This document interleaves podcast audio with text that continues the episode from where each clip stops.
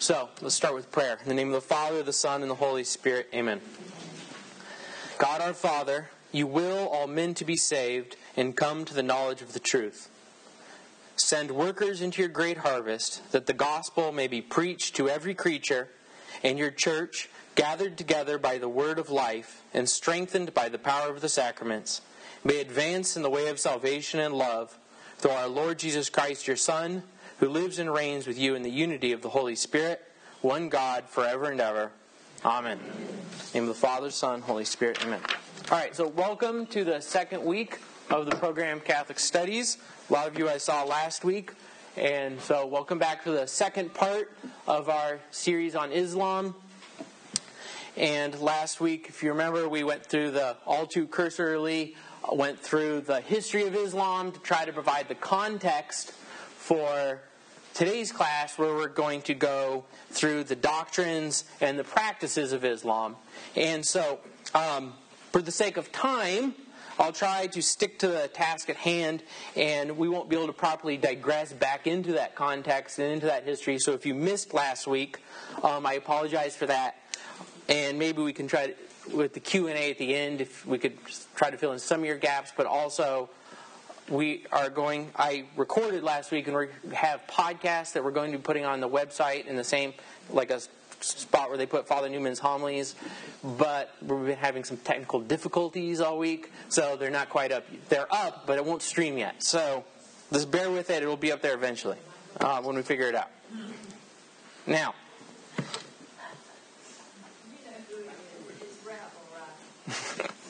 all right. Now, before getting into the actual Let's see, people laughing back there. All right, before we're getting actually getting into it, one thing that's important, we brought this up last week, that's important to remember that um, there's a tremendous gulf between how many Muslims actually live and the, what the doctrines of Islam actually teach. Now, if we, like I said last week, if we think that Catholics don't know their faith, that for the most part this is nothing compared to Islam. Um, and this is important because um, a critical inquiry about Islam, when we're doing so, we're not judging persons, but rather we're judging ideas. And ideas are important and should be addressed openly and critically because, as the historian Richard Weaver famously said, that ideas have consequences, meaning that ideas do have lead to actions. And so you can't just ignore the ideas for the sake of trying to be polite. And that's something we'll get back to later.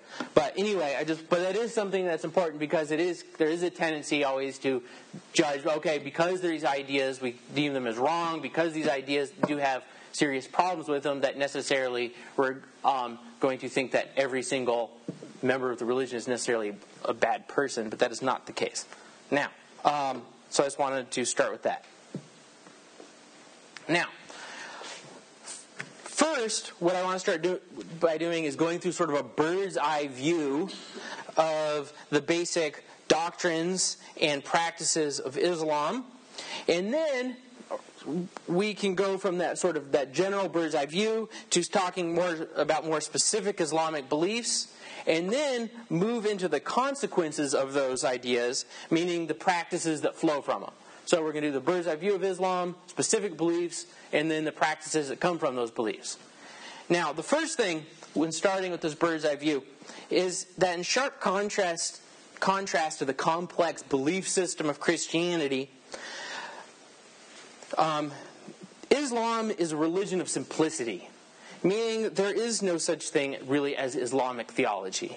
In fact, the Islamic theology can entirely be summed up into one sentence, which is called the Shahada, which is simply that there is no God but Allah, and Muhammad is his prophet or his messenger.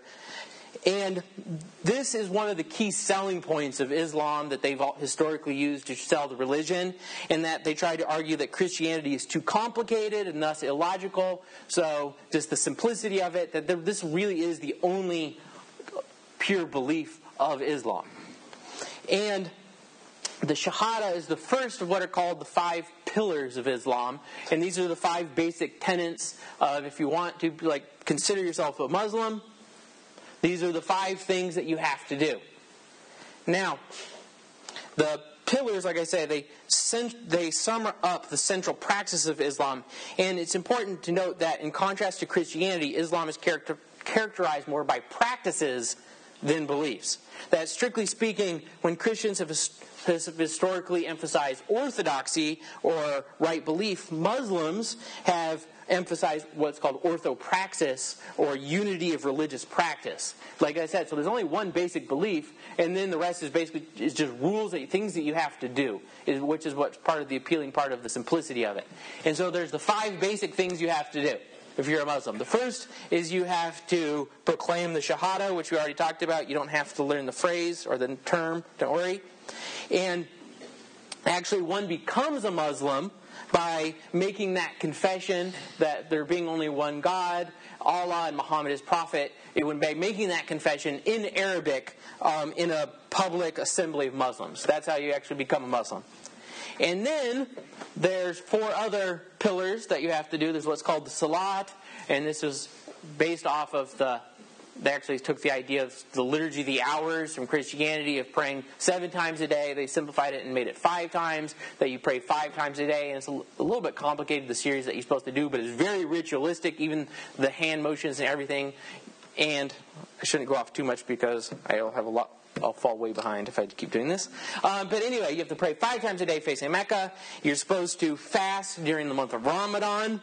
And then at least once in your life, you're supposed to make a pilgrimage to Mecca if you are physically and financially able to. And then the last, that's the Hajj. And then the Zakat is that all Muslims are called to give 2.5% of their income to the poor and the needy. Now, it's also important that these, well, these are the five basic pillars, kind of like in Christianity, um, we, or in the Catholic Church, we have the basic things that every Catholic has to do to be able to consider themselves um, a Catholic in good standing with the church, um, like going to mass on holy days of obligation, um, etc. Those aren't; those are basically the bare minimum. And likewise with Islam, that the five pillars are the bare minimum, and that um, every Muslim, in order to be a good Muslim, is in fact actually called to follow every rule and example that is prescribed in the Quran as well as in the life of Muhammad. And that's something we're going to get to right now. Um, that for the rules, like we said, that Islam, for the most part, is just a set of rules that you're supposed to follow, that there, there's two main sources that they look to for, we'll say, for Islamic teaching, for those rules. Um, and just like in Christianity or the Catholic Church, we say, okay, we get our doctrines from the Bible as well as from um, tradition, that there is actually a similarity in Islam a little bit, and that the two places where they believe that they receive their doctrines are, first of all, um, in the words of the Quran, which are thought to be the infallible words of Allah, handed down to Muhammad through the Archangel Gabriel, and all that is prescribed in the Quran is thus to be followed. And the second place is in the life and sayings of Muhammad, which are actually that would, Muslims are not just don't just strictly follow the Quran also, but the life and sayings of Muhammad are equally binding upon the life of a Muslim, which is very important if you remember last week when we learned about the life of Muhammad. And so anyway, there is a, the, there are collections of all the sayings and deeds of Muhammad that are in these giant volumes that were collected in the 9th century. And there's huge, vast, there's vast amounts of these sayings. And that they collected, and they're called hadith. Uh, or the singular is hadith, and the plural it's called a hadith, but we'll just call them hadiths because it's simpler, and I'll, I know I'll lose track if I try to go from hadith to a hadith back and forth. So we'll just say hadiths, even though that's wrong. Um, but anyway, they're from a vast amount of, of, sorry, a vast array of sources from early people that knew Muhammad, supposedly, etc. And like I said, and they're that if you were to take them, they fill up volumes and volumes and volumes. Now, th- these um, hadiths are they form sort of the basis of Islamic law because the Quran states that Muhammad is the supreme example of conduct to be imitated. And so, since they are the, the source that tell about the life of Muhammad and the sayings of Muhammad, apart from just the Quran, like I said, they're also to be followed just as much as the Quran. Now, one of the big things, though, is that there are huge disputes over which are the true hadiths and which are the forgeries or the fake hadiths. In fact, there are over actually 300,000 different hadiths, and most people think that 95% at least are forgeries, and the other 5% aren't. So all of the main divisions within Islam are arguments over which are the real hadiths and which are the fake hadiths. So even um, this is especially true between the Shiites and the Sunnis, which is some, something we'll talk more about the difference between these groups, um, their theological beliefs in just a minute. And but anyway, and we're going to come back to this in a second. The, we'll get back to the division of or the argument over which are the true hadiths and which are the fake ones in just a second. Um, now, historically, Islam has taken all of these rules and practices that the Quran prescribes, and then all of the things that are prescribed in the Hadith as well. So it's almost kind of like scripture and tradition, but their version. They take them as well. And then what they've done is they sort of take all the rules and they put them put them together in these law codes for every Muslim to follow, and this is what's called Sharia law. So it's basically Sharia law is trying to take all of the practices prescribed in the Quran and Hadith and actually make it the law. It's kind of like if the, in the United States, if we were a Catholic country and they were to take all of the rules of Catholicism and make it the legal code. Um, and this is part of the Islamic tradition of trying to unite the political and the religious together. This is what we talked about last week about how Islam is traditionally a territory and religion at the same time. And there's this union of sort of church, or was a mosque and state, that the idea of separating the two is completely foreign. And so, anyway, however, if there's a vast dispute over which are the true hadiths and which are the fake hadiths, there is a vast dispute in Sharia law over, well, which are the true rules that are prescribed and which are the fake ones. So if you've ever heard about Islam having vast amounts of infighting and having more divisions than Protestantism is because there is so much argument over which are the real hadiths and therefore which are the real rules to follow and which ones are the fake rules to follow. So this is traditionally these are called the schools of Islamic jurisprudence um, because they're t- the schools of okay we one, like I said, one believes that these are the real hadiths, and they make say that these are the laws that should be made, and another says these are the real hadiths, and therefore these are the laws that should be made, and they and the Islamic world is divided for the most part into four main schools. Um, it, well, I should say the Sunni world is, and the Sunnis make up 85% of all Muslims in the world. So the Sunnis have their main schools, of what are called the Hanafi, the Hanbali, the Maliki, and the Shafi'i and this is one of the reasons why the Muslims are always killing each other, is because they believe different things and they don't like each other almost as much as they don't like Christians. And then the Shiites have their own schools, and we'll get more into why that is in just a second. Um, now, this is important because when one wants to look at what's considered, we say, like Orthodox Islamic teaching, um, as well as what's the Orthodox Islamic understanding of the Quran. So if you're wanting to know, like, all right, how was the be- how are you actually supposed to interpret verses in the Quran? That the best place to look in under Islamic law is you look at the teachings of these four main schools because they have over the centuries written down commentaries that are basically binding upon depending on which school you are. If you're a member of the Hanafi school, the critiques or the commentaries by the Hanafi school are sort of binding upon the interpretation of the Quran. So, if you want to know how the Quran really is to be interpreted, what a verse really means, you can look at what was written by these schools. Now, this is a little bit of a side note, but if you ever see sort of debates with modern Muslim apologists, one of the things that they try to do is they try to present sort of a softer side to Islam. And one of the ways they do that is they try to downplay the, the history of Sharia law because Sharia law is very harsh. Um, there, I mean, you just have to look at um, the law in places like Saudi Arabia, where if you commit a lot of laws, they just chop your head off with a sword because the the Quran says to do so, stoning. I mean, there's a re- there's very hard. The Sharia law is very harsh, and they like to try to Muslim apologists like to try to downplay this. And one of the ways that they do that is that they try to juxtapose Islamic mysticism, that's called Sufism, with the harsh Sharia law.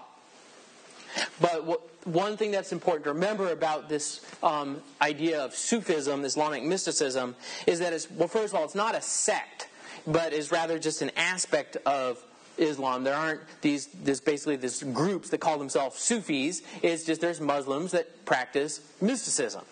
And however, also this is an idea that was a sort of a cross pollination with Eastern Christianity that one should try and develop a deep communion with God through prayer and meditation.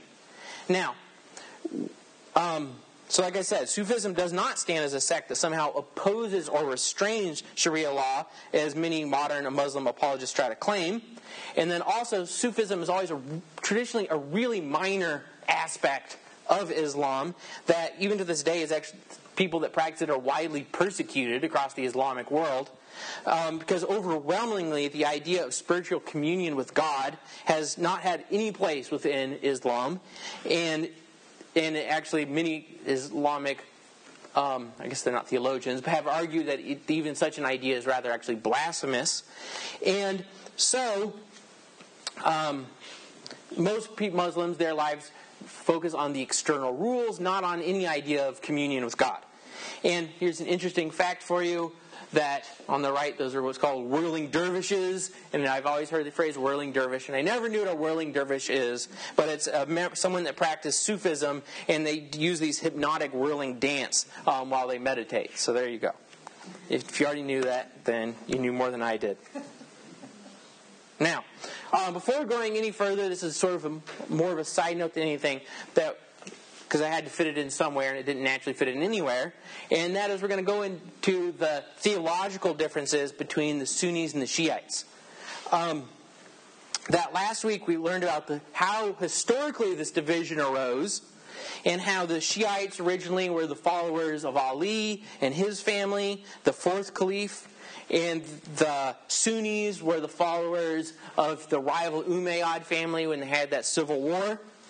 And at first, this started out as a political dispute, but because, remember, the union of politics and religion in Islam, that over time, differences of belief and practice arose as well. Now, Ali was Muhammad's closest male relative. This is something we talked about last week. And the Shiites believed that only descendants of Muhammad and his relatives were, could be rightful caliphs, rightful leaders of Islam. Therefore, they didn't believe that the other caliphs that followed and ruled the, the, main Islamic world were valid. They had their own caliphs, their own leaders that they thought were the true leaders of Islam, that they called the Imams. And they had 12 of them. Now, and all of them had descended from Muhammad. And likewise, they have their own schools of jurisprudence when we go back into those hadiths and Sharia law, because they don't think that the hadiths written by those first three caliphs that we learned about last week of Abu Bakr, Uthman, and Omar, that they were valid hadiths because they didn't think they were valid caliphs. But they do believe that those 12 imams that they had, that all their sayings and writings are valid hadiths, and therefore is binding as the Quran as well. Now, one of the main things that they also believe is an idea called um, what's called the 12th Imam or the hidden Imam, sometimes called the Al Mahdi. And what this idea is, is they believe that there was 12 Imams, successors of Muhammad, and that the last one, whose name was Al Mahdi, that Allah took him from earth and took him and put him into hiding. And the idea is they believe that at the end of time, Al Mahdi will come back actually alongside Jesus and in order to revive the true message of Islam and what's called the Great Occultation. And so they, like I said, so they believe in like the coming of the Mahdi, um, in, in sort of their second coming. And in the meantime, well, they think that that real caliph, the 12th Imam Al Mahdi, is up in heaven with Allah. That they think that their community is led by what are called ayatollahs, and what they are is they are basically like the vicar of the Al Mahdi here on earth. that they speak, they have sort of this divine connection that they're able to speak for the Almighty. Um, and this is why actually the Shiites they have sort of a religious hierarchy, and then they have this idea of the Ayatollah as sort of the head of the Shiites that's able to, ha- as the vicar of the Almighty, that there is sort of this loose um, parallel between the Catholic Church structure. That's why sometimes people refer to them as like the Catholic Muslims because of that. Um, now, it's very strange, but for some reason, amongst grassroot, grassroot, not loot, grassroot Sunni, they, the, the idea of the Al Mahdi coming again is actually really popular there too. And this makes absolutely no sense because they don't believe that the Al Mahdi was a, the actual leader of Islam, but they think it's some sort of like neat idea. So it's become popular, evidence of the fact how little they actually know of their own history and their own religion. Um, but anyway, now, um, so the, we've gone through the bird's eye view and of the basic beliefs and practices they have to do. We've talked about the where the source is the doctrine. We've talked about the, Sunnis and the Shiites. Now, what I want to do is start going through some of the various Islamic teachings as they are presented in the Quran and Hadiths, and then affirmed by those four main schools of Islamic jurisprudence. And specifically, I want to look at various places that Islamic belief corresponds with Catholicism, but also the ways in which it widely differs. Um, then we can look at, sev- at several different Islamic practices as prescribed in the Quran and Hadith that naturally outflow from the, the worldview of these beliefs. So, the first topic I want to look at is a very common idea and this is the idea of Judaism, Christianity, and Islam sharing beliefs and a common heritage and leading to sometimes being called the three great Abrahamic faiths. Now, um, for instance, this is something that people always think like, okay, well, what do they Muslims and Christians and Jews have in common? They all they most people think they sort of share the beliefs of like the Old Testament. Um, most people think that the Muslims actually accept the Old Testament just as much as the Christians and the Jews, and that they also um, and that they have this shared respect for Abraham. And so I want to start going through these now. The Second Vatican Council, and as well as the Catechism of the Catholic Church, they sort of um, touch on this when they say that Muslims profess to hold the faith of Abraham. Now, it's an important distinction to notice that it doesn't say that Muslims do hold the faith of Abraham. It says that they profess to hold the faith of Abraham. Um, but what exactly does this mean? Um, the idea of them holding the faith of Abraham, what they profess.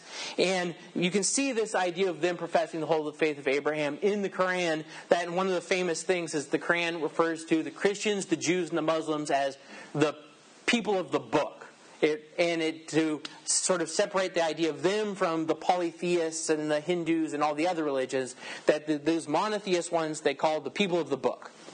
Now, this is kind of a misnomer um, because if, if you want to look at those three different religions, the only ones that you could actually call the people of the book would be Muslims, because, and by the book they mean the Quran, not the Bible.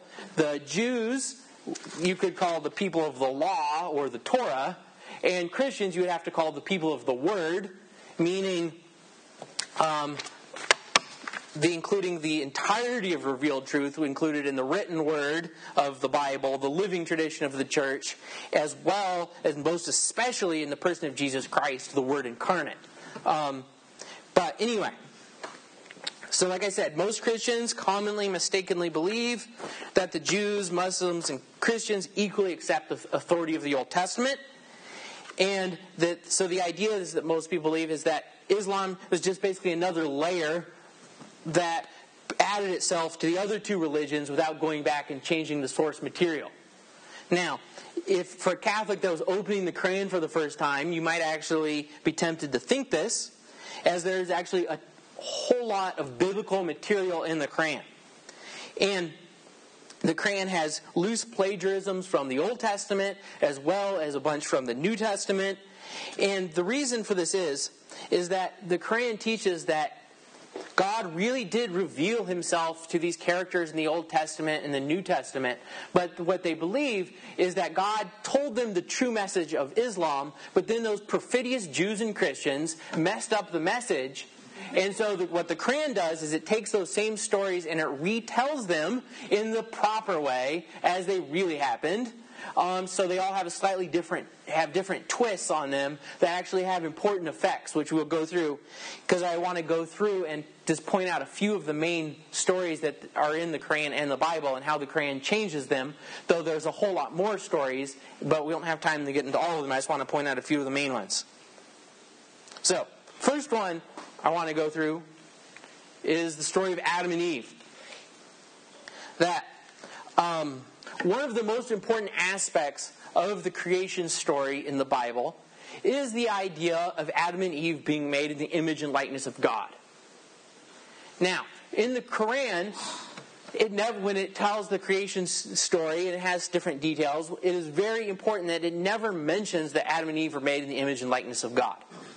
Now, um, in this strange, sort of weird scene, the angels bow down, that Allah makes the angels bow down to Adam and Eve, but it never explains why. And it, but it, the fact that it's missing this being made in the image and likeness of God is extremely important because, as the blessed John Paul II stated in his encyclical Evangelium Vitae, that the only thing that gives absolute value to human life is the fact that man is made in the image of God. So, by when you're missing that, that is going to have very important consequences on your view on the importance of human life.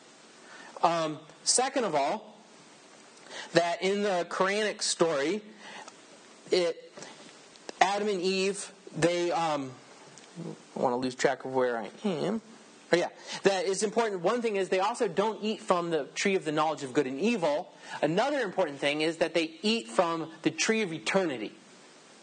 Now, this is important because, as the Navarra Bible explains, and I'll read a quote from it, that the fact that man had access to the tree of knowledge of good and evil means that God left the way open to the possibility of evil in order to ensure a greater good, the freedom that is man's endowment. By using his reason and following his conscience, man is able to discern what is good and what is evil, but he himself cannot make something good or evil. Now, this is important because in Islam, the idea of reason, free will, and discernment are completely denied. And, and so instead of being tempted with the prospect of moral awareness, Adam and Eve are just tempted with everlasting life. And the end result is God banishes them the earth. So, uh, so um, Eden, there you go, was this somewhere, it wasn't even on earth, it was somewhere like up in the heavens. And another important aspect is that in the story in the Quran, there is no concept of original sin if in consequences uh, for and punishments for this. And this is why the uh, the idea of being able to build heaven on earth, of the kingdom of God here on earth, is not completely foreign to Islam. And this goes back to explaining that tying together of religion and politics. Um, the reason that we don't tie together religion and politics too closely in Christianity is because we believe we never can build heaven here on earth. Um, while the Muslims do think that's po- do not they do think that's possible because of no original sin. Now, another story. We'll skip over Noah and go to Moses. Is the story of Moses and the Exodus, and this the account also has many alterations from that in Christianity. So, for instance, when Moses performs his miracles, um, one they have the story like of the staff being thrown down and turned into a snake. That interestingly, in the story, um, it says that Pharaoh's um, his sorcerers they're so impressed by um, Moses' magic that they become Muslims, which is interesting since Muslims weren't around yet. And that it also is important that when the Bible um, states that the, talks about the plagues happening in Egypt, that the Bible states that these happen because of the Egyptians were a proud and sinful people. Proud and sinful in quotations from the Bible. And then in an almost exact passage um, in the Quran, they change it from being a proud and sinful people to saying it's because they were an ignorant people. Now, this is important because in Islam, God doesn't so much send his prophets to save people from sin, but, but from ignorance. And that, that has huge implications when you're talking about a moral framework, which we're going to get to in a little bit. And then also in the story of Moses, you get to see some of the really sloppy confusion of biblical details as well as historical ones, such as the fact that the Quran multiple times um, ha- refers to Moses as Jesus' uncle. And the reason of this is, is that Miriam, Jesus' sister, that is the same name in Hebrew as Mary, and so they got the two confused. So Miriam and Mary, and they thought they were the same person. So it talks about Jesus' uncles of Moses and Aaron. Um, you forget the fact they lived a couple thousand years apart from each other. Now, so we've gone through those, but what about Abraham, who is always seen as the sort of father of faith of all three religions? And now, and the Quran does speak very favorably of Abraham.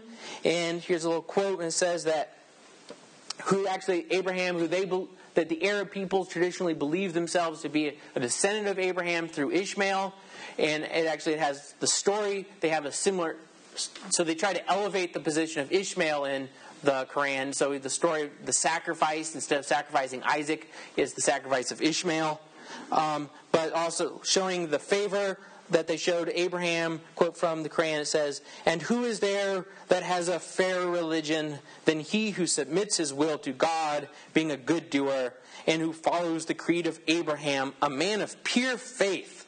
And God took Abraham for a friend. So they refers to Abraham as a man of pure faith. Now it's interesting though, when you look at the context of referring to Abraham as a man of pure faith, that and to go back a little bit, most Christians, like I said, they commonly think that this elevated position for Abraham is the exact same across all three religions. And for one place you only have to look is at, you can look at talks from both President Obama and as well as President Bush that when they, they both publicly praised Muslims for their, this is quote from the talk from President Obama, their shared roots of the world's Abrahamic faith. And Obama, but Obama must have been assuming that the Islamic account of Abraham shared the sort of same expansive and generous vision of the, the biblical one. Does it keep flashing? All right, that keeps throwing me off and distracting me. All right, one of the um, anyway, the idea of the biblical account of God blessing all nations of the earth because of Abraham and by the means of, of Abraham's immense faith. So, However, the Quran, when it praises Abraham's faith, it means something very different when you look at the actual context. So, where that praise comes from, it comes right after this passage right here. When Abraham says to his pagan relatives, We are quit of you and that you serve apart from God. We disbelieve in you, and between us and you, enmity has shown itself, and hatred forever, until you believe in God alone. So, Abraham is only a model of emulation when he declares his enmity and hatred for the non Muslims. And in the same passage, right after that, Abraham asks pardon for his father. And then this is presented as being a shameful act, as the one shameful act of Abraham. So, like I said, Abraham's hatred is what, of non Muslims is what is presented as exemplary faith, while his prayers for forgiveness are presented as shameful, um, which is far different than Christian understanding. So, this is why Vatican II states that they only profess to hold the faith of Abraham, not that they actually do. Now, if you get on into the New Testament, that there is very similar stories as well. There's, they talk about Jesus quite a bit, though they're going to change some of the important parts. Now, um, so for instance, don't want to lose track of myself. Yeah. So, for instance, Jesus is presented, and this is as a model to follow, and this is something that Muslim apologists always like to point out, like, hey, we believe in Jesus too. Um, that he is presented as a model to follow, but not as the Son of God. Instead, Jesus is presented as just sort of a prophet to preach the coming of the greatest prophet, Muhammad. He's sort of his role is kind of like that of John the Baptist. And like the Gnostics before them, the Quran also teaches that Jesus wasn't really crucified, uh, and because that would have been too ignoble a fate for a prophet of God, so instead, what it says is that Jesus looked for a look-alike to take his place. And so, and here's a quote that who volunteers to be made to look like me, for which he will be my companion in paradise. And so there's different tradition of who was crucified in his place. Um, some Muslim, some hadiths say that it was Thomas who was called the twin. Others actually say it was Judas that he made to look like him, and so Judas is who died on the cross. And anyway, but this makes Jesus sound an awful lot like the leaders of those of various Islamic terrorist groups that send misguided young men to go blow themselves up, but without ever actually endangering themselves. Um, now, interestingly, I probably say interestingly way too much because there is a lot of interesting stuff. That the Quran also has does present an elevated role for Mary, and it does actually proclaim both the Immaculate Conception as well as the virgin birth. And in Islamic tradition, Mary is second only to Muhammad's daughter Fatima in honor of all women throughout history. And there's a really interesting article that I got this week about from Archbishop Fulton Sheen.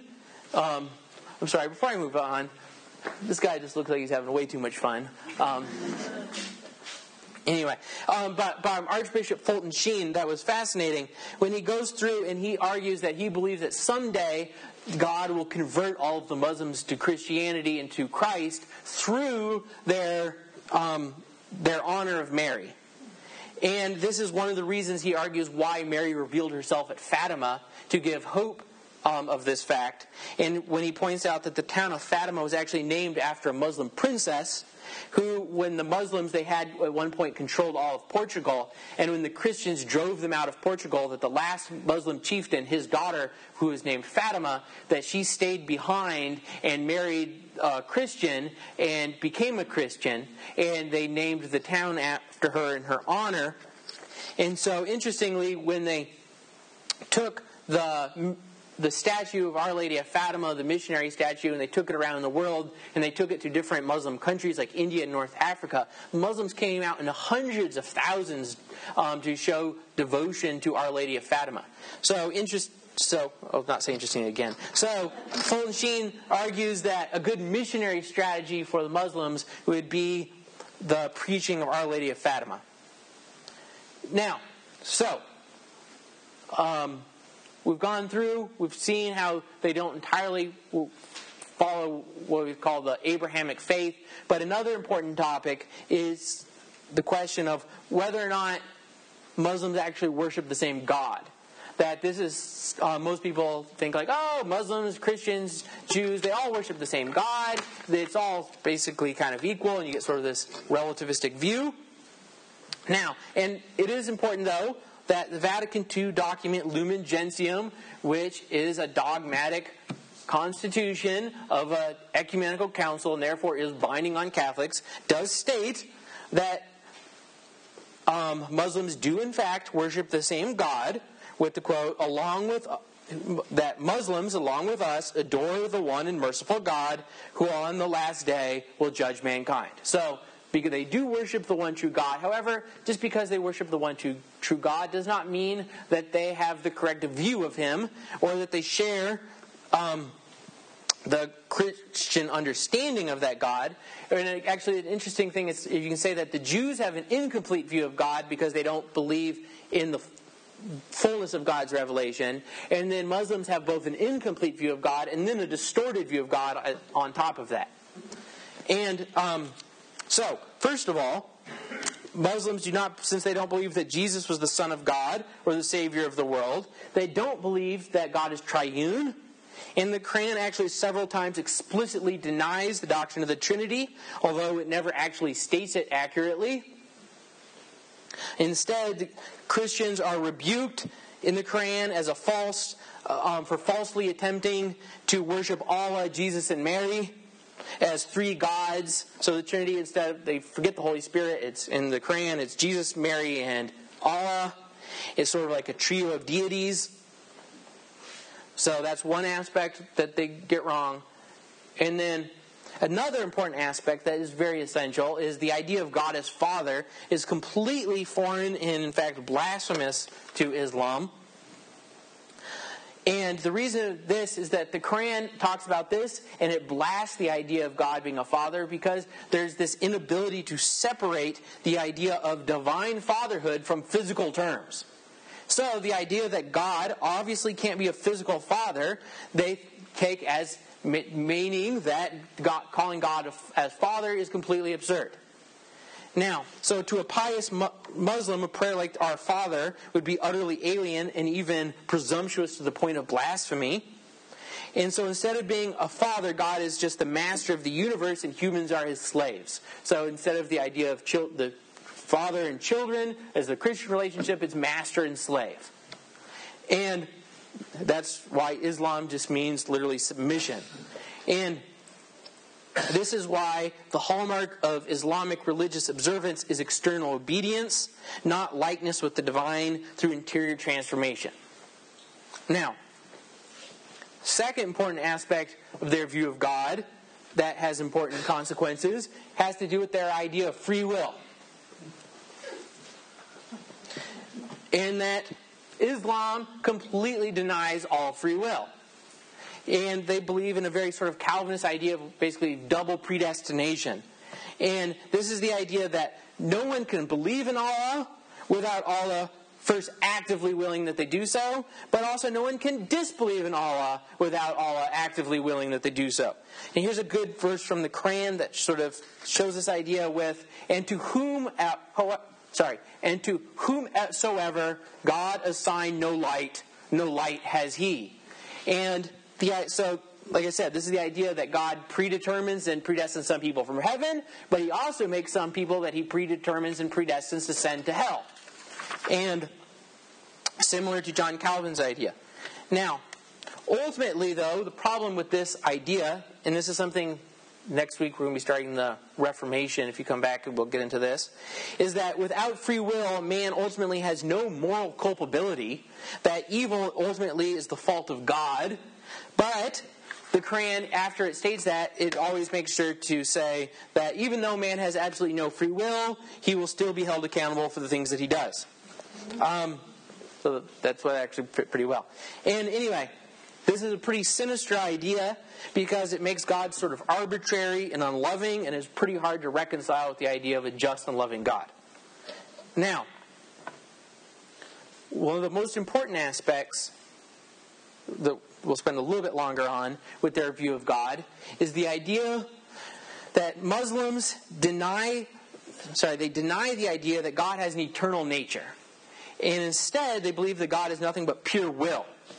So, the Christian understanding of God is the idea that goodness, truth, and beauty um, are absolute reflections of the superlative nature of God. So that God has this nature that he that is the definition of those things that he himself cannot even break. So God cannot choose to be evil because he cannot violate his own nature.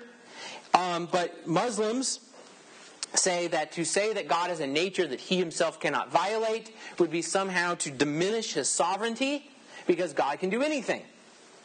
Therefore, Islam argues that morality is decided simply by the will of God, not by God's eternal nature. And therefore, if God had willed a different morality, then that could have been okay too. Um, so, for instance, if God had decided that evil was good and good is evil, he could have done that as well. Now, this is important. Um, and actually, this is an idea called nominalism, which we'll also get into the Reformation next year, because the same idea was also very influential on Martin Luther. Um, but this is important because morality is not absolute in the Islamic view, and this is something we'll get into. It's because it doesn't reflect God's eternal nature. It's basically based upon God's arbitrary will, which ultimately God could change at any time. And in fact, in the Quran, He does change at any time. Now, this is also important and why, for instance, the scientific revolution never happened in the Islamic world because of the fact the, the scientific revolution and the Western idea of science is a natural outgrowth of this idea of God having an immutable nature. And so the idea of, of divine consistency, that God has a nature that he can't violate, and likewise creation reflects that principle, and was all important to the idea of scientific inquiry that we can trust that that nature is going to make sense, that it's going to be consistent. But and a very good book on this, if this is your thing, is there's a very good book that explains why that science rose in the West and not in the Islamic world. And this book is called The Rise of Early Modern Science, Islam, China, and the West by a guy named Toby E. Huff, published by Cambridge University Press back when Cambridge published good things, and where he argues this exact same thing. And so, for the Islamic culture, however, to affirm that God's creation operates according to immutable principles would actually be nothing sort of blasphemy. And so, this is why Allah can actually contradict himself in Islam and in the Quran. And here's a good verse showing this from the Quran. And for whatever verse we abrogate or cast into oblivion, we bring a better or the like of it Knowest thou not that God is powerful over everything? This is chapter 2, verse 106. And this is something we'll get into in a little bit later. It's, this is the beginning of a teaching called abrogation, that whenever God contradicts himself in the Quran, um, when one verse completely contradicts another, that whichever one later just replaces the one that came first. Now, These false understandings of God, and especially this last one, have important consequences on Islamic practices. So, if God's nature is not absolute, then ultimately morality is not absolute either. There is a basic moral framework in go back, I completely forgot to mention with Moses that this ties in with this as well. That the story of the Ten Commandments is presented also in the Quran, but it never actually says what the Ten Commandments are. There's no list that says these are the Ten Commandments. And this ties with the idea like, oh, there is morality, you are supposed to follow it, but it's not absolute. So there's always thou shall not, but is basically um, the idea in, his, in the Islamic worldview. And we'll go through this sort of one by one of these, uh, um, yeah, these uh, thou shall not buts. Now, and the first of these we can talk about is with the idea of jihad, that um, the Quran um, teaches that the taking of innocent life is wrong, but then goes on to provide exceptions. So it's in it's the idea of thou shalt not murder unless, and so this ties in with the idea of jihad that um, originally that jihad was used in the Quran to mean just sort of the interior struggle. That's something we talked about last week uh, for the mastery of self. But in contradiction that comes later on, after they've already stated that um, taking of innocent life is wrong, it gets sort of flipped on its head and it's taken to mean violent warfare against non Muslims. And the best place to see that this, this case is in the life of Muhammad, who we went through last week um, because remember, we said how Muhammad is upheld as the perfect example of how all Muslims are to follow. That, anyway, in the life of Muhammad, one needs to just look and see that he was not some sort of peaceful, sagacious prophet, but rather a petty warlord who brutally attacked and conquered his enemies in the name of Islam. And actually, the best place to see this is from an actually Islamic source. That there's a great translation uh, by a guy named I don't know how to pronounce it very well. A Guliam. If you ever actually want to, if you actually are interested in reading these things and want me to tell you afterwards, I'm more than happy to. But anyway, it's a translation of this Islamic, the most famous Islamic historian of all time who lived in the Middle Ages, a guy named Ibn Ishaq. Um, he wrote basically a life of Muhammad, the most famous biography of Muhammad, and almost every single page just shows the brutal nature of, of Muhammad, and it completely wipes away the myth of the whitewash, um, peaceful Muhammad that as he's presented nowadays. Now, furthermore, that the Quran also counsel, counsels war and jihad, the, the second form of jihad, and I'm just going to read you a series of quotes And it's because it is a simple fact that the Quran advocates war against unbelievers, aka Christians and Jews. So, first quote is, O Prophet, strive hard, or in Arabic, jihadi, against the unbelievers and the hypocrites, and be firm against them. Their abode is hell, an evil refuge indeed. Chapter 9, verse 73. Another one, when you meet the unbelievers in the battlefield, strike off their heads, and when you have laid them low, bind your captives firmly. Chapter 47, verse 4. Next one is, those who believe fight, or the word used is jihadi, in the cause of Allah, and those who reject faith fight in the cause of evil. So, fight ye against the friends of Satan. Chapter 4, verse 76.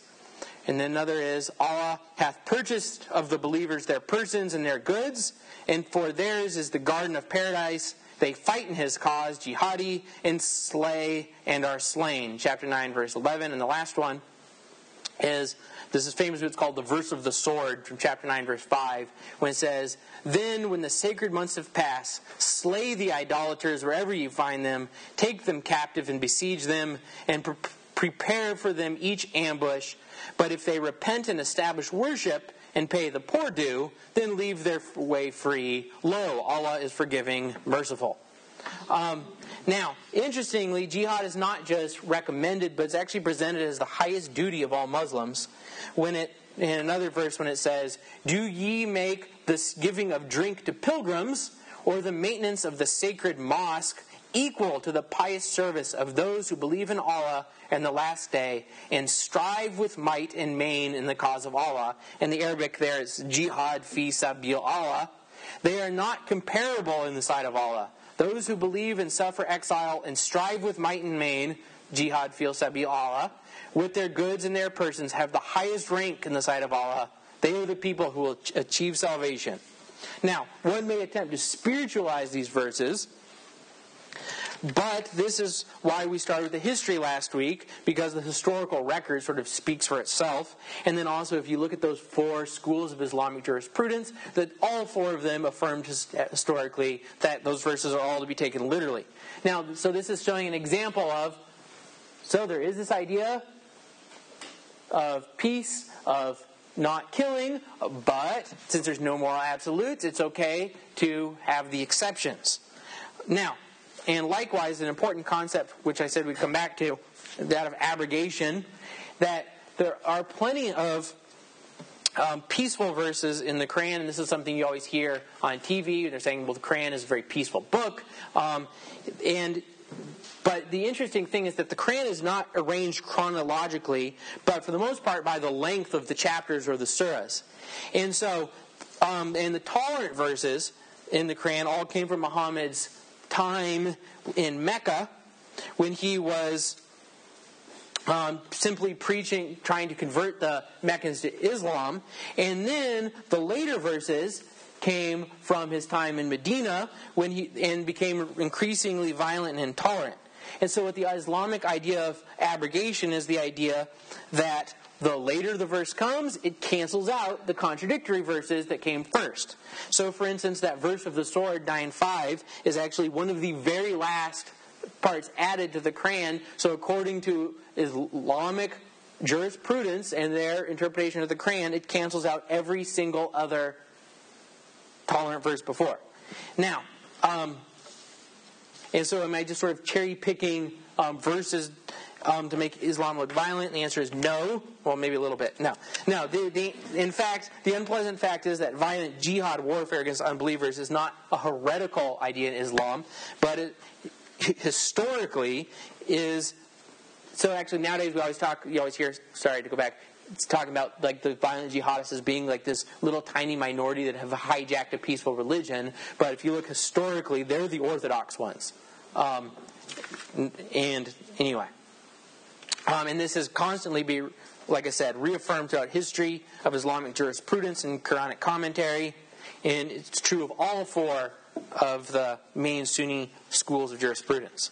Now, likewise, it's not just with warfare that you start you see this muddling of morality, but another place you see this is even like lying and stealing. So, for instance, the Quran is very clear and says that to steal from a fellow Muslim, if you do so, you forfeit your hand. But it's okay to steal from non Muslims, and in particular when it states that Allah promises the vast riches and booty to the Muslims when they conquer their enemies, so that they are perfectly fine to take all the stuff of the Christians and the Jews. And likewise, lying is condemned. And at multiple times of the Quran, it says that we're supposed to tell the truth. However, unless it is in the case of advancing the cause of Islam.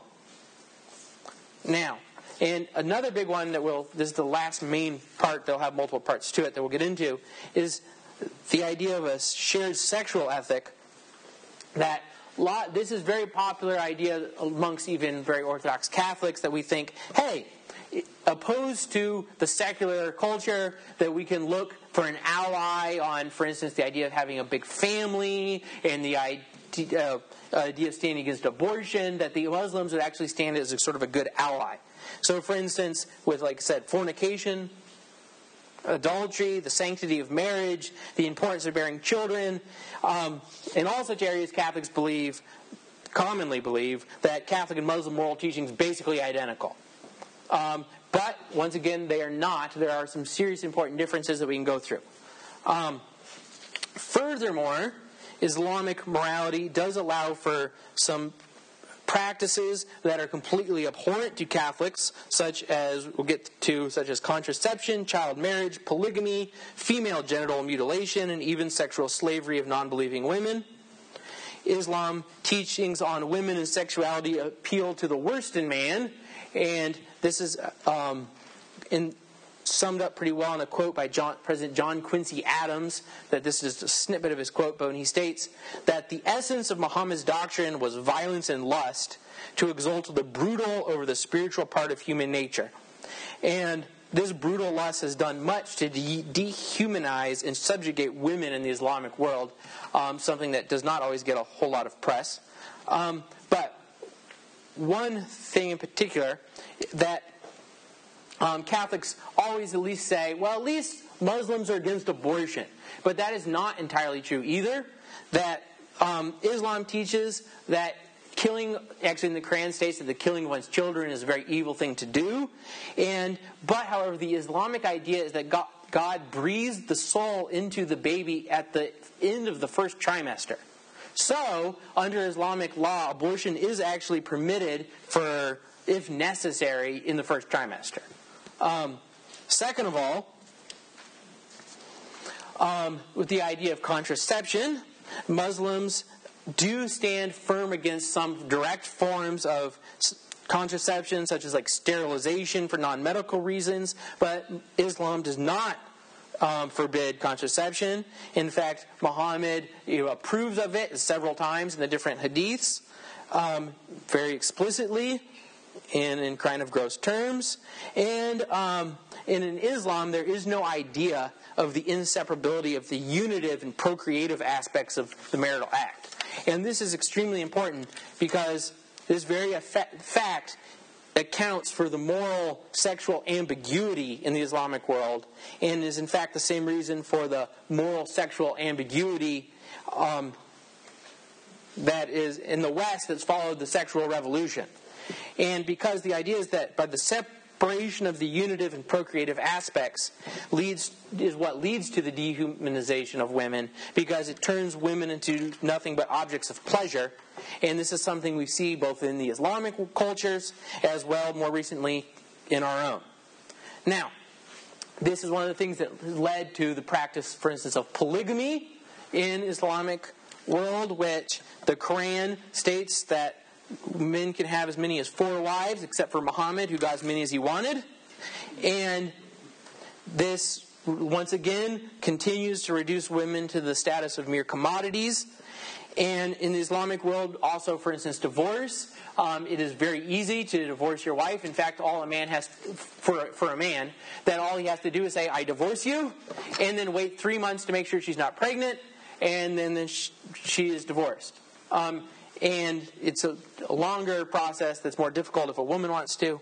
But um, now, an interesting fact is that in the, the Western world, while we've lost our moral um, say philosophical ability to argue um, for standards of, of a sexual ethic. So we're not able to argue, for instance, very well nowadays philosophically against gay marriage and things like that. There is still vestiges of when you look at when you have two thousand years of Christian heritage that there there is these vestiges of Christian morality that just get sort of ingrained in the culture. So ideas, for instance, like pedophilia are abhorrent to the West, even though we can't come up with a good philosophical reason why.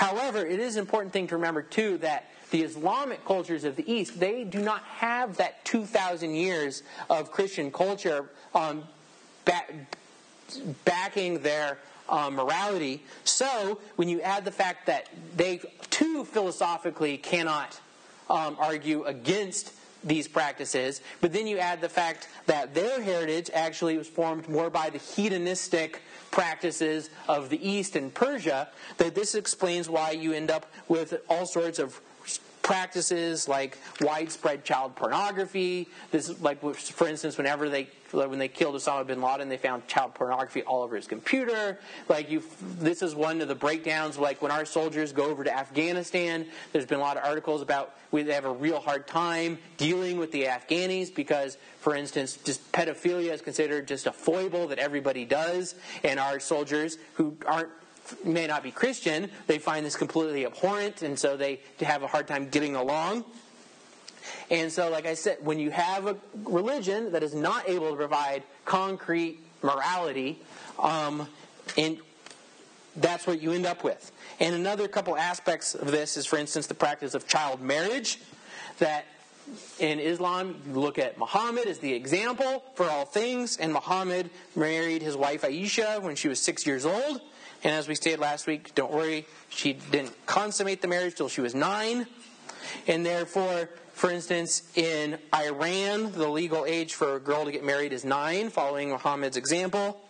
And in, for instance, in 2002, in a study by UNICEF um, at refugee camps in Afghanistan, in one camp, two thirds of the second grade girls were either married or engaged. And the other thing is the Quran also permits sex slaves captured in battle as long as they're not Muslims. And the Shiites also practice something called temporary marriage, or basically marriage with a deadline, which is just a fig leaf of morality placed upon prostitution. Um, and anyway, the reason I'm pointing these things out is, like I said, is to show how when God becomes pure arbitrary will, the standards of morality become blurred, and why we need to be careful when talking to Muslims uh, and about whether or not they worship the same God, to be clear about the very real and very important differences um, in our understandings of God. And the idea is that all morality ultimately flows from our understanding of God and our worldview. And those differences have tremendous consequences. Now, this ties in with the idea of, for instance, of what ecumenism really means. That there is a common idea nowadays that ecumenism means that we gloss over all the differences um, between us and other religions, because the idea is if you to speak, um, that we think that to, to, point out truth is somehow uncharitable, um, that it's somehow disparaging of the human being, which is not. Um, it's just pointing out truth. And the, so the idea of true ecumenism is in the words of St. Paul, like speaking the truth with love and um, trying to call um, others to dialogue and not, like I said, not to gloss over the truth, but to point it out, constantly praying that all men will eventually be united in the truth of Christ, um, which is ultimately found in the Catholic Church.